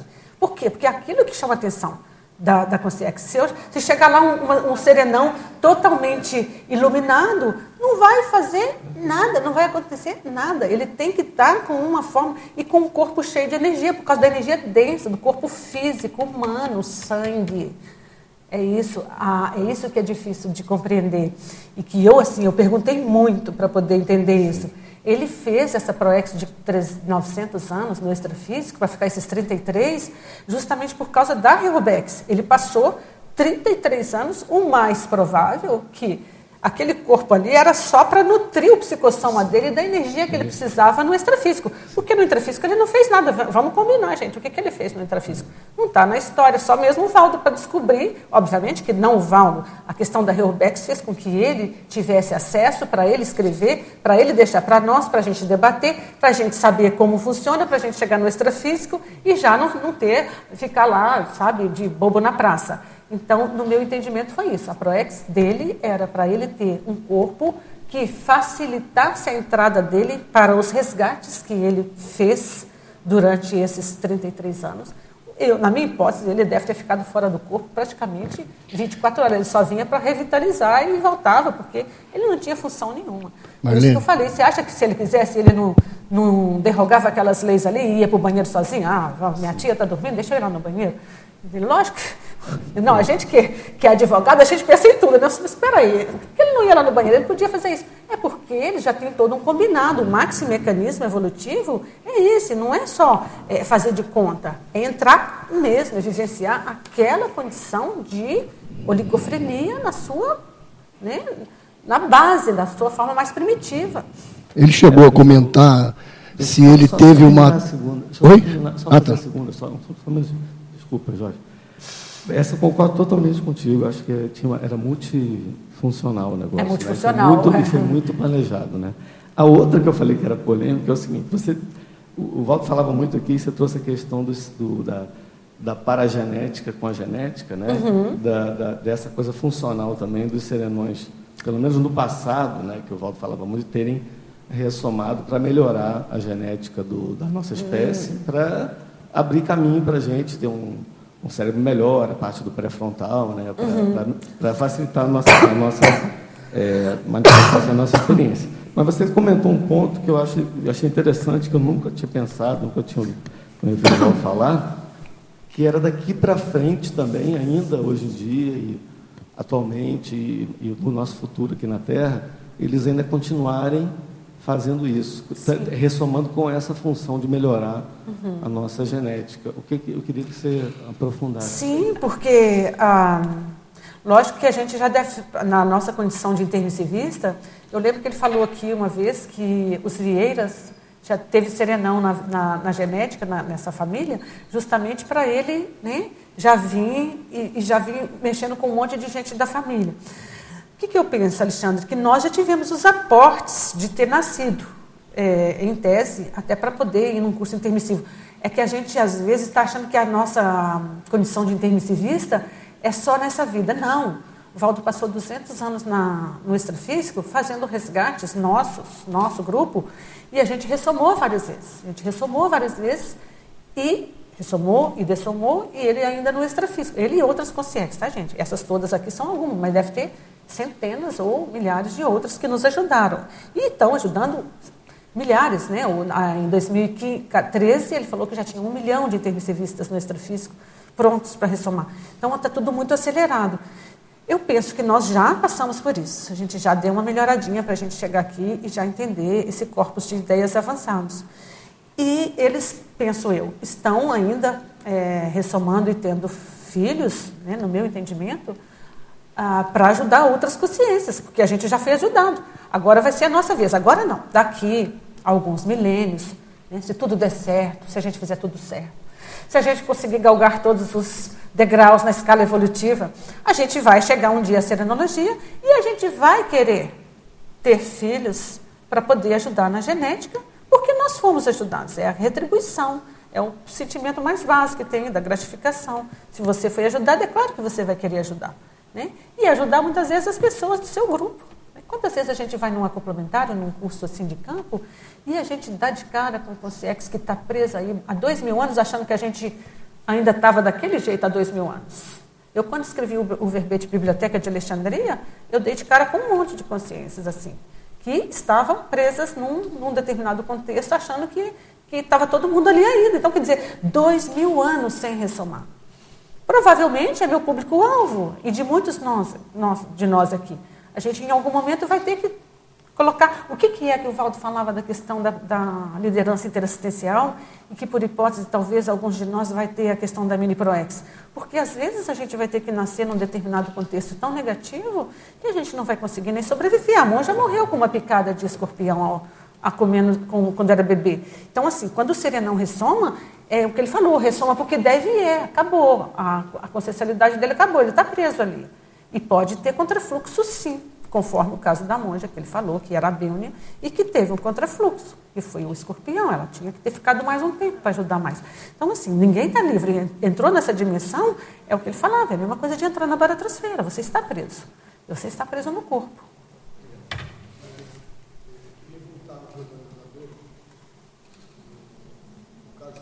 Trabalho dele da, da baratrosfera se ele chegou a comentar alguma coisa da influência direta dele na reurbanização da Europa, ou reunificação da Europa, né? Unificação da Europa. Porque eu tenho essa hipótese que, como, como ele estava ressomado ali na Alemanha, uhum. e surgiu uma comunex naquela região lá, que é a Empate. E houve logo em seguida, né, pelo menos nesse período, a queda do muro de Berlim, depois a reunificação da Alemanha, da, da Europa, eu tenho como hipótese que ele deve ter atuado nisso também, que é intrafísico. Não é nem só hipótese, já está é, no, é, no, no, reurbanizado, aliás, no Pacífico, é, né?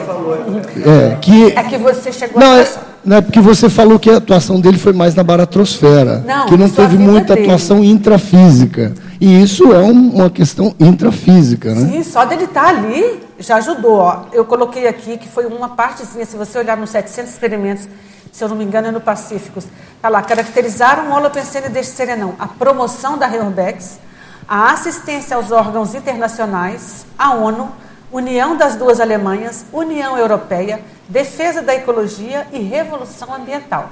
Entre outros, entre outros. Está no...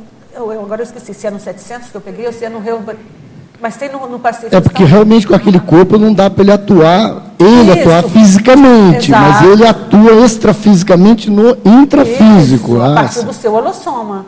Só de ele estar ali foi possível uma série de assistências que ninguém faria se não tivesse ficado ali.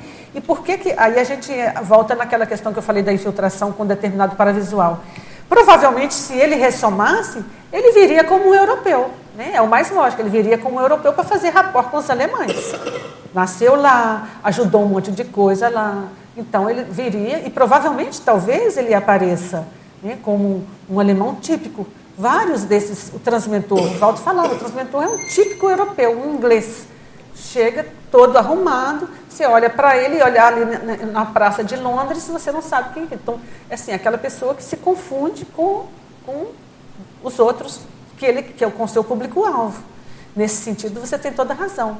É, é, que eu tinha falado isso no início, quando eu coloquei ah, o tá. slide do, do reurbanizador. É que o Alexandre não entendeu a questão de ele né, ter ficado 33 anos só fazendo o quê?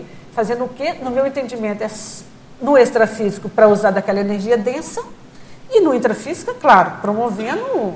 Eu não sei, gente, que aí até uma teologia eu estaria dando um chute, mas é muita coisa que deve ter feito, só que a gente não sabe, é uma inferência. É, Marlene, eu penso, a gente tentando ver com as mesmas questões que o professor Valdo foi mostrando para a gente, né, para considerar isso. Quando ele apresentou o verbete pandeirologia, eu, eu tenho escrito né, no dorso, na parte de trás do, do verbete, comentado que as, toda a organização estava a cargo dele. Deixavam para ele organizar quem ia trazer. Então, é, é um, um, pequeno dado para a gente ter uma ideia né, do, do, do, trabalho dele, o que ele vinha fazer, toda a apresentação. Ainda assim, que foi um garoto que nasceu em um local de em Minas Gerais, com determinada família, passou pelo. tudo que ele comenta né, no, no, na biografia dele. Então, você nessa, nessa hora que vê esse garoto, nessa família, nessa cidade, você dá para pensar na hora quem ia, o que ele vinha fazer? Não. Então, nessas coisas é bom, porque uma imagem ele, são dados para a gente compreender isso. Favelado, são o povo maltratava ele, porque é. ele era pobre. É, as pessoas não têm, por isso que eu estou falando, vamos ficar espertos, É, porque o serenão isso pode é ser o bom, lenhador da são estrada. dados, são dados concretos para a gente ter uma ideia de, de como eles se apresentam, né? que não é tão fácil assim reconhecer. Ah, esse não, não é tão fácil, justamente eles fazem essas coisas. Oi, Marlene, parabéns pelo, pelo, pela sua apresentação. Eu queria trazer a, a, essa discussão um pouquinho mais para nós, é, no seguinte sentido. É, a gente vive aqui um constante contato com a questão do, dos serenões. A gente pode até não admitir isso, mas nós estamos imersos na energia dos serenões o tempo todo. Uhum. Temos uma quantidade de informações razoavelmente grande em relação ao processo do, do serenismo. Muitos de nós têm serenões na própria árvore genealógica, tem, tem serenões presentes. Exatamente. Mas, no entanto, quando a gente pensa a respeito de serenão e o processo, parece que dá um, um branco na cabeça, falta informação, falta ideias, não vem, não, não tem conexões. É, mas, sem dúvida, não é por falta de, de sinapses. Na tua hipótese, qual é, é se você puder tecer uma hipótese aí para gente, qual é a razão que nos leva a ter essa dificuldade ainda de encarar esse assunto, de pensar a respeito, ou mesmo de ter dúvida a respeito de como funciona esse processo do serenismo, nossa relação com isso? Aonde você acha que está o gargalo da gente ter esse bloqueio, um certo tipo de bloqueio em relação à questão do serenismo? Eu acho que sinapse, eu concordo com você. Se a gente teve ajuda extrafísica para um curso permissivo e mesmo aqui mesmo no tertuliário durante três anos era praticamente todos os dias, né, que tinha e o Valdo falava e alguns de nós percebia, não percebia quem era a consciência, né, a gente percebia o padrão, ainda que de forma mínima. Eu penso que a gente tem, é, a gente se enrola muito com a vida humana, sabe? tudo vira um conflitinho desse tamanho, um problema de, que eu costumo brincar, de unha quebrada e caspa no cabelo, a gente transforma num conflito desse tamanho. E, e às vezes até no voluntariado, né, gente? Que a gente sabe que, que uma coisa pequena, que, não, que é uma coisa sem importância, vai crescendo e a gente vai dando ênfase àquele conflito e vai se embolando naquele conflito.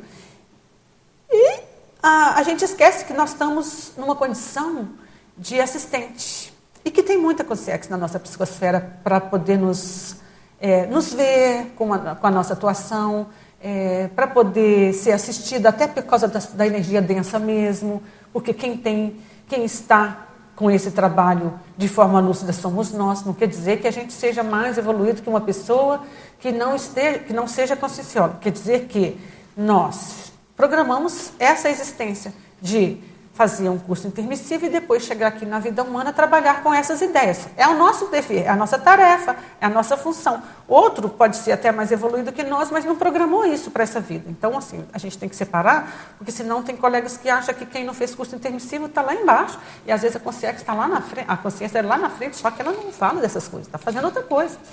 Então, a gente, como nós programamos estar aqui para fazer esse trabalho, Obviamente a gente aceitou os ônus. Os ônus é, é assistir as consciências. E não é pouca, não, é muita. Eu, quando vou escrever um negócio desse aqui, tem hora que eu tenho que parar, porque vem ataque extrafísico. Né? Vem ataque, vem cardiochakra, vem é, querendo obnubilar. E a gente, se não tiver lucidez, a gente deixa para lá. Não. Está dando muito trabalho, vou fazer outra coisa. A maioria pensa assim num banco, entendeu? O desassédio. Vou fazer de qualquer jeito, eu vou de qualquer jeito, eu vou doente. Eu fiquei gripada uma semana antes. Eu cheguei a mandar mensagem, gente. Talvez eu não consiga ir, porque eu estou gripada. Não, fazia mais de um ano que eu não gripava. Então, assim, a gente tem que ficar atento, porque tem muita consciência que não quer que a gente fale desse assunto. Por quê? Porque não quer abrir mão das suas linhas de conhecimento, das suas facilidades, das suas benesses, porque mexer com conscienciologia é ir contra tudo. É o contrafluxo contra tudo. Por quê? Porque a Conscienciologia estuda tudologia. E, mas só que é, é, como se tivesse todas as linhas de conhecimento contra a, contra a Conscienciologia. E nisso a gente se embola, entra nos conflitos. Eu tenho percebido isso assim, de forma descarada. Um, eu chamo de conflitinho. Um conflitinho transformar a vida das pessoas, ficar sem dormir, ficar virando cara por causa disso. Gente, uma bobagem, achando que é poder. Poder, que poder? Poder está lá no, no, no, poder consciencial, está lá o que o Valdo deixou para a gente. É o nosso poder de evolução. Não é ser, estar dentro de uma instituição que você está coordenando, ou de um trabalho, ou mesmo na SUSI, ou porque eu tenho um trabalho assim que me dá. Isso não é poder. Poder é o poder consciencial de evolução, poder da cognição. O resto é bobagem. Só que a gente ainda está muito conflitivo. Eu percebo que é, é muita consciência, o grupo é muito. Parece que eu, eu vejo assim, que o nosso grupo é um grupo muito antigo. E já passamos por várias linhas de conhecimento e nem sempre é, de forma amistosa, digamos assim, para ser boazinha. Não, fomos, não éramos amistosos uns com os outros, né? Hum Tivemos muitas vezes na condição de vítima algoz, agora a gente já está, eu penso eu, a maioria já está bem, já está na fase da recomposição. Se tudo der certo, se a gente fizer força, a gente tem a condição de fazer a libertação nessa vida de muita gente, são representantes. Eu penso que toda vez que eu, né, a gente sai da nossa família, nossa, embora minha família seja muito grande, eu tenho 11 irmãos, mas aqui eu tenho 700, eu convivo com 700 pessoas. É muito mais, né? Se você conseguir se sair bem de forma exitosa dessa convivência, é um upgrade muito grande. Então eu penso que é isso, a gente não dá valor ao que nós temos, eu concordo com você. A gente está dando mais valor para os conflitos, porque a gente não está conseguindo viver a anticonflitividade, que a gente já tem condição. A gente tem muito gabarito, muita teoria, mas é muita coisa que tem, não é pouca coisa não. Se você abrir qualquer página desses tratados aí, qualquer uma, de uma página você, você poderia expandir para um tratado, de tanta verpom que tem para ser expandida. E a gente está, sabe, por, entrando às vezes na vitimização. Ah, porque o fulano tem isso, eu não tenho. Ah, porque ah, eu tenho que pensar no meu trabalho. Ah, e assim, e é um milhão de coisas. Ah, porque no voluntariado fulano é, me prejudicou nisso. Às vezes fulano nem soube, não está nem pensando naquela pessoa, aconteceu. Então, assim, tem muita consciência em cima e as pessoas não estão observando. A verdade que eu vejo é essa, sabe? A gente está dando mais valor para, os nossos, para as companhias. É lógico que essas pessoas precisam estar conosco. Elas precisam de exemplarismo, elas estão conosco para aprender alguma coisa. Não é para poder nos atrapalhar em alguma coisa. É isso que a gente tem que ficar atento. Se ela veio para perto da gente e os amparadores deixaram, é para elas aprenderem, né? com o nosso exemplarismo, com a nossa anticonflitividade, com o nosso abertismo, porque a gente tem, a gente tem abertismo. Para falar de Conscienciologia tem que ter abertismo, senão não tem, não teria. Para fazer um curso intermissivo tem que ter abertismo. E isso eu acho que a gente tem. Porque eu conheço, eu costumo falar, eu conheço 56 juízes, eu já trabalhei com 56 juízes. Todos eles são mais intelectuais e eruditos do que eu. Todos. Nenhum, ah não, pouquíssimos, acho que uns dois ou três admitem as ideias da Conscienciologia, o resto não. Então, assim, pra, tem, tem que ter um nível de, de abertismo, tem, a gente tem que ter já alguma coisa na nossa ficha para poder dar conta de falar dessas ideias aqui no intrafísico. Não é fácil, é um contrafluxo muito grande. Mas eu penso que a gente agora está passando assim, a gente está naquela fase de muda, né? Estava muito acostumado com o bem bom, Valdo dava um jeito em tudo, né? A gente, tudo quanto a perguntava para ele, ele respondia. E agora a gente está se vendo assim num momento de transição que a gente tem que fazer o trabalho independente. Né? Temos que fazer jus à assistência que recebemos enquanto grupo, para poder manter esse grupo de forma coesa. Eu preocupo muito mais com os intermissivistas que vão chegar, para ser sincera, bate muito na minha porta com o CIEX me pedindo para cuidar das ProEx. Eu já tenho dois, duas pessoas que ressomaram e me avisaram antes de ressomar. Não me deixa perder a ProEx. Tenho duas consciências, uma em Minas e uma em São Paulo, que eu vou ter que ficar, entendeu? De vez em quando querendo saber por quê? Porque me pediram no, no extrafísico, não me deixa perder minha ProEx. Então, veja a minha situação, como é que eu estou. Então, eu estou muito mais preocupada com as consciências que vão chegar, por isso eu faço questão de continuar aqui, continuar o trabalho da melhor forma que eu puder, e se eu puder motivar os colegas para continuar, porque tem muito intermissivista que vai ressomar. Tem um milhão de consciências que vão ressomar nos próximos 20 anos. E se a gente que viveu com o Valdo não fizer jus e continuar esse trabalho, quem é que vai fazer? É lógico que a gente tem que fazer por onde. Né? Porque senão a gente não vai ter mais essas benesses e essas, esses aportes que a gente teve. Então é nesse sentido, eu acho que é a conflitividade que a gente ainda se enrosca e por, tra... por questões assim, de trafares mesmo, de gostar. A verdade é essa. Eu acho que às vezes as pessoas gostam do conflito. Elas não, elas se alimentam. Se elas gostassem da anticonflitividade, dessa pensanidade mais sadia, elas conseguiriam sair. É, Marlene? Oh, tudo bem. É uma curiosidade para histórica que eu tenho. Não sei se vocês têm informação sobre isso. Mas ali tem a ver com o contexto dos serenos. Uhum. Tudo bem, ele estava mais ligado ao contexto ali do, do, do Severo, né? Caracara, etc. Mas ele também lhe pegou ali a época, é, ainda o final, eu, assim, pela questão do tempo de vida que ele teve, como o Quinto Serenos, ali o período do Marco Aurélio, né? Um tempo. E antes dele teve o Antonino Pio, né? O Adriano, que foram o quê? Justamente é, o período da época do, da Pax Romana, né? Uhum. Dos bons imperadores e tal. Isso. E aí tem o Quinto Serenos ali, já entre Marco Aurélio indo para o Severo. Aí assim, uma curiosidade para histórica, se há algum link e ah, outra coisa também, se o, se o Quinto Serenos ele já era sereno naquela época. Ou não? Não, não, naquela época não. Valdo Ainda não, né? Naquela época ah. o Capiniano não era, ele não era. Eles eram certo. consciências já mais lúcidas, lógico, que estavam ajudando ali em Roma, mas não, a serenologia chegou bem depois. A gente, né, a gente extrapola, assim, são, é. dois, são quase dois mil anos, a consciência cresceu muito. E se você vê na história dos romanos, o próprio Valdo falava que o Papiniano tinha muitos trafares, ele falava assim, eu brincava com ele, ele falava, Papiniano era um fidalgo, era um monarca. Então, eles estavam na monarquia ainda, não uhum. era não. É, eles já eram consciências lúcidas que queriam e assistenciais e que estavam num contexto ali já para ajudar. Mas serenão não. Até o próprio Apolônio, né, que tinha tem extrapolacionismos assim até de, de, de, de teletransporte, alguma coisa assim. Ele não era. Uhum. falou que nessa, agora que ele acha que ele está na condição entre evoluciólogo e serenão, ele não afirmou se era uma condição ou outra, então, assim, a, a evoluciologia é um pouquinho mais hard do que a gente pensa. Uhum. Bom, gente, então, está na hora, né, Alexandre? Eu, antes de finalizar, eu quero convidá-los, já que eu falei em serenologia, vou convidar para a oficina do serenograma, lá na Pré-IC Serenos, uh, no dia 23 de setembro, no horário das 8h30 às 12 no local, ah, local, sala 1 do prédio cognitário, aqui no CAEC, né, gente? Qualquer coisa, procura aqui o professor Henning. O serenograma é a ferramenta de autopesquisa funcional, realista, racional e autoesclarecedora, destinada à consciência interessada em avaliar as próprias conquistas evolutivas quanto ao percentual pessoal de serenismo. Com qualquer dúvida, vocês perguntam aqui para o nosso professor Henning, que ele é o nosso chefe lá da Serenos. E eu quero convidá-los ainda para a próxima tertúlia matinal, que é no dia 10 de setembro, tertúlia de número 62, com o tema Princípios Teáticos da Antiofensividade, do pesquisador Marco Antônio Almeida, que essa semana provavelmente vão finalizar a semana da consciência terapia. Tá bom? No mais, eu agradeço muitíssimo, peço desculpas pelas, pelas, por ter falado muito rápido, e, mas a gente vai continuar a pesquisa. Tá bom? Obrigada.